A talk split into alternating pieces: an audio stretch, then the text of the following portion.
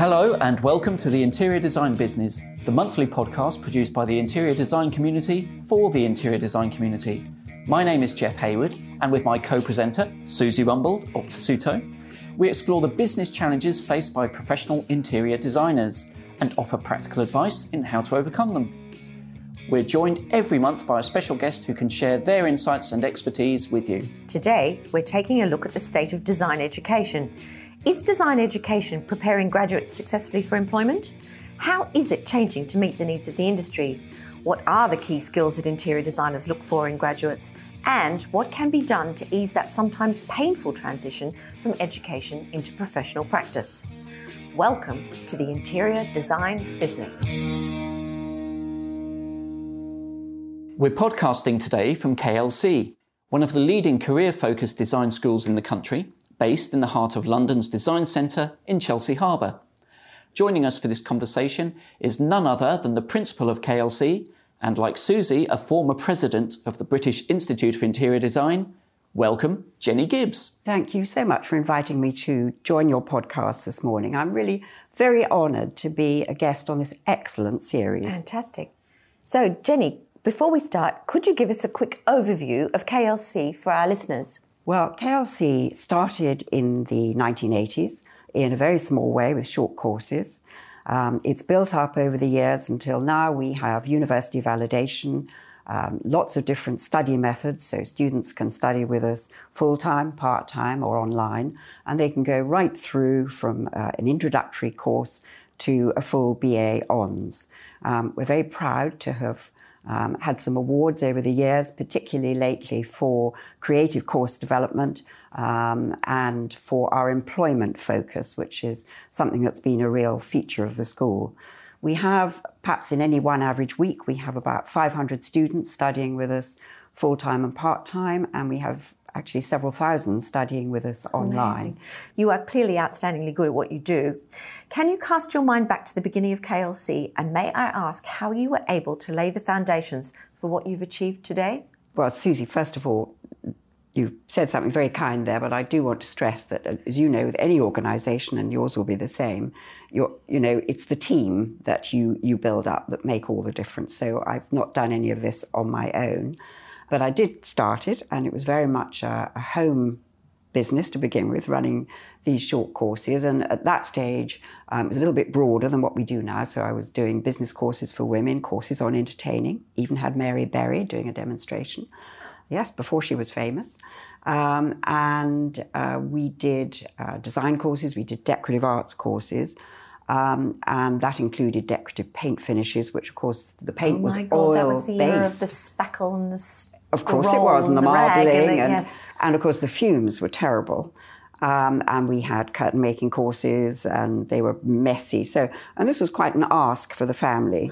Um, oh, you don't mean to say you were doing this in your own home? Oh, I certainly was. Yes, this all happened in the basement and in my dining room, um, and planned around my kitchen table. Uh, but the final straw came because one day my husband went into our conservatory where he found uh, a rather formidable lady with a large pair of secateurs and a capacious carrier bag, helping herself to cuttings in the conservatory very liberally.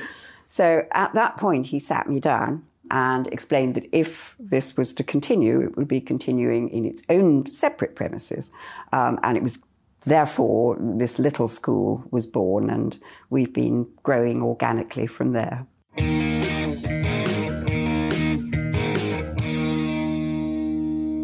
26 years ago, when I set up Tessuto and KLC, astonishingly, had already been in existence for over a decade by this point, there were no interior design degrees and no academically based study available at all for people wanting a career in the profession.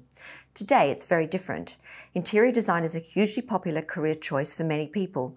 Nearly every university offers at least one interior design degree, and there are many private colleges offering extremely high quality training and qualifications.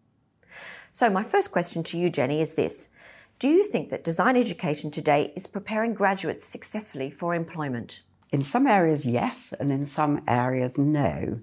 I think that educators do a brilliant job on design process, giving students a methodology, a framework, if you like, on which to base and develop their ideas. So far, so good. However, where I'm worried, and I include KLC in this, although we're working really hard on it at the moment, is that I don't think we're making students aware of the very high level of responsibility, as you referred to earlier, that they carry. Design, after all, changes lives at every level. What exactly do you mean by that in terms of what responsibilities should they be aware of that perhaps the colleges and the universities are not making them aware of? Well, I think that's a lot of different levels. Interior designers are responsible for the health and safety of the users of the property Absolutely. they have. They contribute to the national economy. They uh, can make a huge difference to business and to the profitability of business. Mm-hmm. They can make businesses, uh, well, more importantly, they can make buildings adapt and be reused and therefore more sustainable through the way that they specify. They can make buildings more uh, sustainable and, frankly, healthier again for those users. So I think there are huge areas of responsibility for designers. And is it a challenge for uh, educators like yourself to keep up with the pace of change in the construction industry? It's a huge challenge for, des- for design schools uh, in every way to keep up with not just what's happening in the construction industry, but with all areas. It's, it's one of the reasons that we like to use as much as we possibly can um, tutors who are working designers. But working designers have to keep up to date too. So mm. educators' responsibility is to keep training and training their tutors. So that's an ongoing uh, challenge. We've got a lecture, for example, coming up on trends for all our tutors from a top trend specialist. And the digital side of things is another big challenge. They've not only got to learn new digital skills, because that's a bit like having a tiger by the tail, mm. um, but they've got to keep practicing them. So, well, as as as a practicing interior designer, we've struggled in our practice to keep pace with all the new developments. For example, I'm just in the process of sending my team on some basic BIM training. Um, BIM is building information modelling, and this is the very latest uh, industry uh, innovation. And uh, you know, it's something that we have to be aware of as interior designers, even though it's an aspect of interior design that hasn't really started to impact on our end of the construction chain yet. That must present challenges for you as an educator as well in keeping the courses fresh and up to date and exciting. Well, it certainly does. um, I, actually, I think you're touching on two different things there because keeping a course exciting is all about, uh, you know, the passion and the engagement of the tutors. Keeping the course up to date and current is another thing altogether. And for that, we're very dependent on our links with industry. Um, we have an alumni advisory board uh, who are very proactive we actively seek through our careers department feedback from employers. Um, and all of that, um, as well as, again, coming back to this training thing with tutors, sending them out to relevant industry training to, to keep up to date. Um, it's absolutely vital for the curriculum. What about, from your perspective, Susie, what do you look for as an employer in graduates and potential employees who've been through a school like KLC? I think interior designers are a type. Um, and I think perhaps when we are employing people, we look for qualities perhaps more than skills. I mean, we kind of assume that if a student has come out of one of the top schools like KLC, um, they will have a knowledge of building construction. They'll have an, an, a knowledge of the a good knowledge of the elements of the interior design process. They'll have, they'll have had some CAD training. They'll be able to put competent schemes together. But I think really we're looking more for qualities given that all that other stuff is present. So we're looking for people who are team players, people who don't have too much ego because it's not about us, it's about the client ultimately, um, people that have a sort of anal attention to detail. um, I suppose those are the those would be the main ones. Are those qualities or characteristics of, of a designer teachable? Yes and no. I'm hedging my bet on this answer. I mean, one of the things we do is we run group projects. And this allows our students to collaborate as a team. I mean, Susie, you mentioned team playing, uh, and it very soon highlights the difficulties of working in a team. And I, you know, I think you can't completely transform people, but you can make them aware of perhaps some of the compromises they might have to develop to work successfully in a design team. we, we ram home the importance of, of behaving in a professional way. Most employers, when they come to us, highlight people skills, good old fashioned people skills. Absolutely. Um, and, and you can't magically turn people into lovely sort of social butterflies overnight, but you, you can make them aware of, of what matters and hopefully prepare them. How easy is it to find the right employee then, Susie? Well, we've been pretty lucky, but I think it's because we do have such a nice team ethos in my company. Um, we do recruit from KLC and some of the other schools as well. And what we tend to do is what we laughingly internally called uh, recruitment by stealth, um, by which I mean that what normally we would do is we would come to the final shows of the students, identify those ones that clearly have those elemental skills of CAD, scheming, etc., etc., seem like nice people, chat to them, and then offer one of them a, a, an internship. It's always a paid internship for three months. Then at the end of that period, if they're fitting into the team, because it's so important in a small practice that they do, uh, we then offer them a 12 month contract. And then if we're still friends at the end of 12 months, then they come on the payroll permanently. And we've recruited very successfully using that method for, for years. As a practice, we have had more success recruiting from the private schools than we actually have done from the universities. I've had some extraordinary conversations with third year uh, university um, almost graduates. I had one young man who didn't know how long a meter was, um, and I had another another um, another young man actually who also was not familiar with the term upholstery, and that absolutely gobsmacked me because I couldn't believe that these two kids, you know, in a few short months were going to be let loose on employers or potentially the public. Well, it's really interesting because we went through an experience with our validation with the University of Brighton, which was a learning process on both sides. Because, uh, as we mentioned before, they're very strong conceptually. They don't do very much on materiality, but they're very strong on research. Um, they're very strong on design process. We are much more employment focused, practical in our approach. And we've really benefited from learning about critical analysis, a slightly more academic approach, if you like, a little bit more rigor. And they have been very interested in our materiality, uh, the student's ability to specify, and those sides of things. So it's rather nice that actually, um, when you put the private um, and the public education together, um, that they can both grow and, and learn other. from each other. Yes, I mean, we when we're, when we're recruiting, we kind of expect that students won't know that stuff. You know, I expect that I am going to be teaching people how to specify things and the impact of the decisions they make, both in terms of advising clients on whether to choose product A or product B, its longevity, its sustainability, all those other things that we've touched on. Um, we expect to have to teach our new recruits about materiality and how to specify things and the impact of value engineering, particularly on the, and, and their advice that they give to clients, so that clients clearly understand the differences between product A and product B. Um, we don't normally expect students to, to know that because they won't have had time to learn it. In terms of that kind of process of, of going from school or university to employment, how much time do you have to allocate before you consider them to be up to speed with what you need? In terms of a working practice? It doesn't really work that way because they come to us as I explained earlier, normally as a as a three month intern, and they get thrown into the deep end.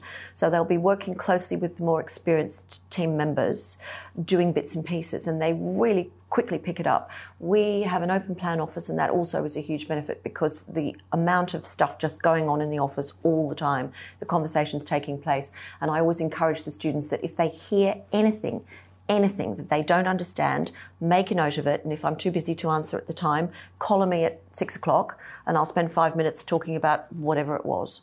Would you say that other practices are as good as you are in terms of working with KLC in private schools? I it's not a question I can answer, but I'm hoping that Jenny might be able to. KLC um, run a fantastic alumni service, and I think they're very good at matching students to practices, and they always send me people that they know will get on with my gang.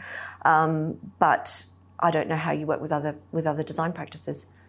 I think the comment I would make, Susie, that I think you are a very, very good employer and you are very good at nurturing these new graduates and giving them the support they need because, you know, we don't have the time. You mentioned time, which is the enemy in design education, to cover everything. I mean, implementation is a really tricky one. We can prepare them with the facts, but every design project, as you know, is different. There are always peculiar problems that arise, and we can't prepare them for that. That's going to have to happen in practice. I always think too people forget that there are so many different things that go into buildings. So you've got everything from surface finishes to ceramic tiles to plaster work to wooden elements. You know, you've got an enormous palette of materials and structures and insulation types and drainage and all the things that we deal with on a day-to-day basis. And you can spend a lifetime learning about all of it. You know, you can't possibly teach students everything that they need to know at the time of graduation. It's just never going to happen. And you know, to an extent, too, it depends on the on the projects that you end up with. We years ago did um, a colonic irrigation suite as part of a beauty health treatment centre up in Hampstead, and for about six months, I became a world authority on delivering water to the body at precisely 37 degrees centigrade from any distance but don't you think that that's one of the fantastic things about interior design? I always say to potential students, look, you will go on learning all your life new things. It's really exciting. Yes, no, it's so true. I learn something even if day. it's colonic irrigation. Yep. a dirty, rotten job, but someone had to do it. in terms of support from uh, potential employers, what would be on your wish list of things that you'd like to see more of, Jenny? Gosh, off the top of my head, that's quite a hard one. I mean, I think Susie's a perfect example. It is having an open door and saying to them, look, you know, if you're really stumped with something, here I am. Come, come and ask me. Um, because it is these unforeseen things that, that come up. You can go by the book, but when the problems arise, then, then you need somebody with experience to guide you are there enough opportunities for the thousands of interior design graduates coming out of these colleges and private schools to actually make a use of their studies? Well, that is a question I'm often asked. Um, and there's an awful lot of doom and gloom in the media about this, isn't there? I mean, from our point of view, fortunately, fingers crossed, our employment statistics are remaining very high we're finding more resistance from employers about the shorter courses, and we're having to adapt those so that there are different employment opportunities and some more entrepreneurial opportunities. Um, but uh, from the sort of main career courses, it's going very well. Um, what I'm hearing from designer friends, though, is that very often they're having now to adapt their practices, they're seeking more work internationally as things get tougher. They are looking at ways that they might sort of expand and perhaps do more product design, um, add another string to their bow. Um, and Brexit uncertainty. I mean, it's I can't believe any business impact. isn't affected by this. And so, if this goes on, it is bound to affect employability. But with my fingers tightly crossed, just at the moment, it's all right. I'm finding though that people have got more design education, whereas as you, you just touched on it then, um, once upon a time, people would have a, the short course, they might come to us with three months under their belt. Um, but now we're finding that people often have a first degree and then a second degree in interior design. And I think that's probably true of a lot of professions, that there's just, in order to become employable, you just have to do more. Yeah, I think that applies, as you say, to so many professions. How many graduates actually start their own business once they've graduated from KLC? hopefully none, because we give them dire warnings about the, you know, doom mongering isn't in it, but I mean, we, we really try and frighten them. And it's why we, especially on the shorter courses, we hold back on anything about how to run a business or too much professional practice because we are not training them to go out and run their own businesses from the word go. Unless, and I would just qualify this by saying that coming off the three month uh, course, especially those who've been in business before. You know, they might be running a shop or they might have a partner who's in property development, and they can go and add a new string to their bow with um, a bit of decorating, furniture layouts, that sort of thing, um, which you know they're perfectly qualified to do, and it's in a sort of set environment. But it's a double-edged sword because that's not really interior design, and the problem is if you say that someone's qualified to go and do furniture layouts, next thing you know they're moving walls around.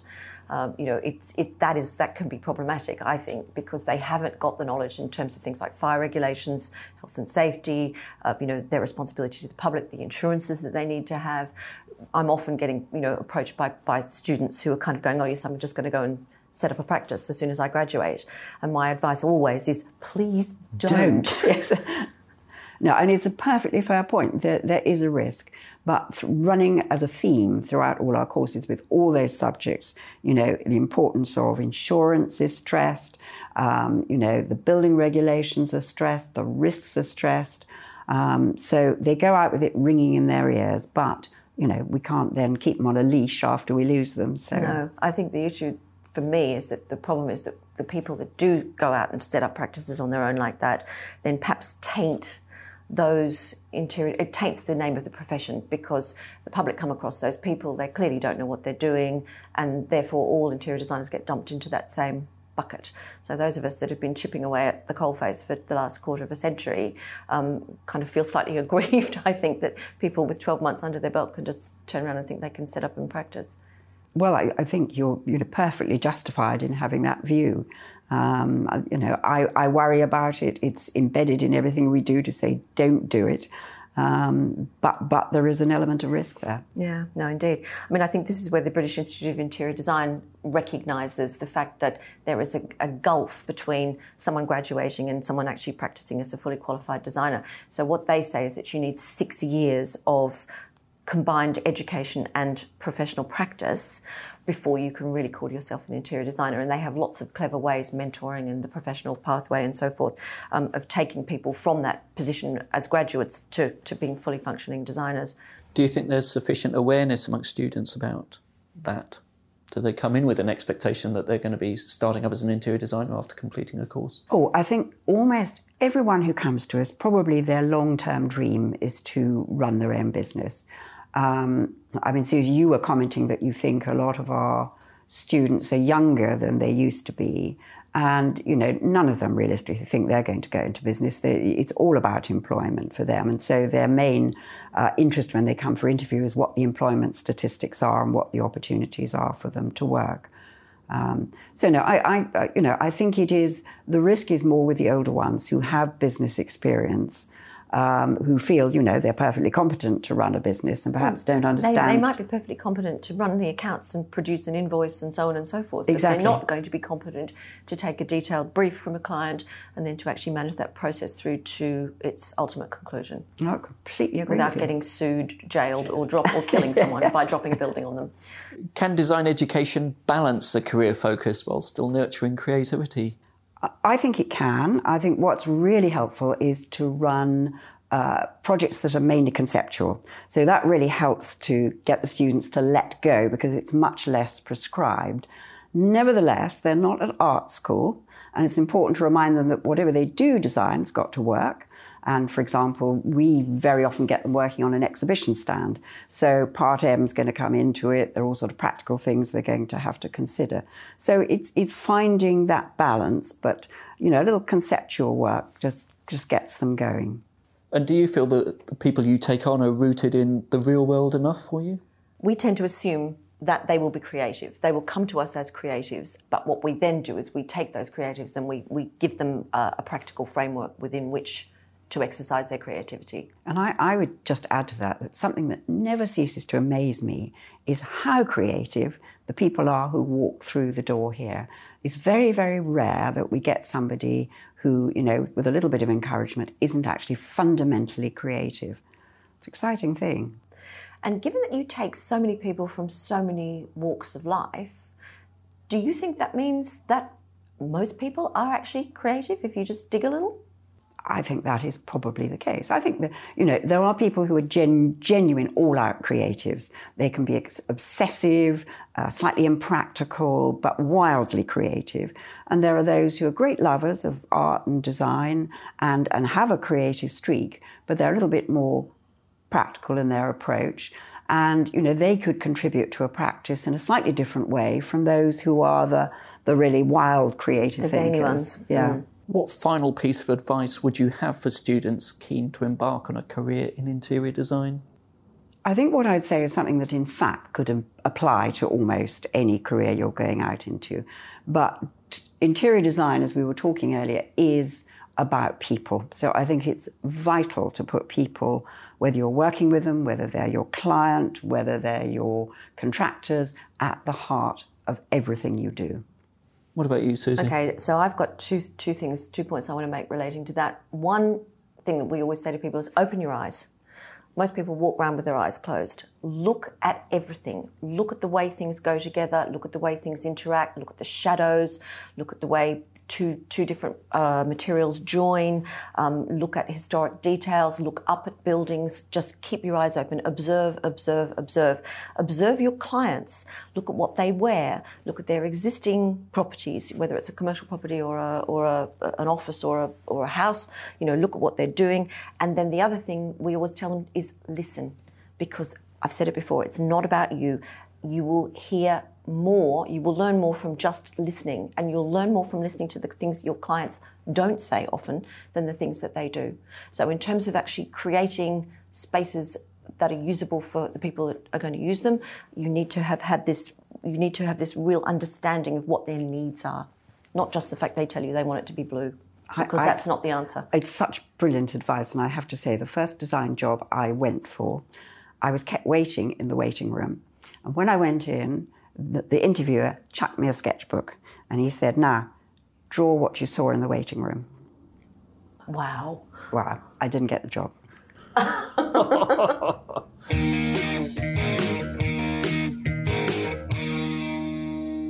Thank you, Jenny, and thanks also to KLC for hosting us today. Next month, we'll be heading to Manchester to discuss the perils of dealing with private clients with our special guest, Fiona Watkins of Fiona Watkins Design. You can find the interior design business on Spotify, Apple Podcasts, and on demand services everywhere. We're on Twitter at IntDesignPod and on Instagram and Facebook at Interior Design Business Pod. This episode of the Interior Design Business is a Wildwood and Alfi Media production.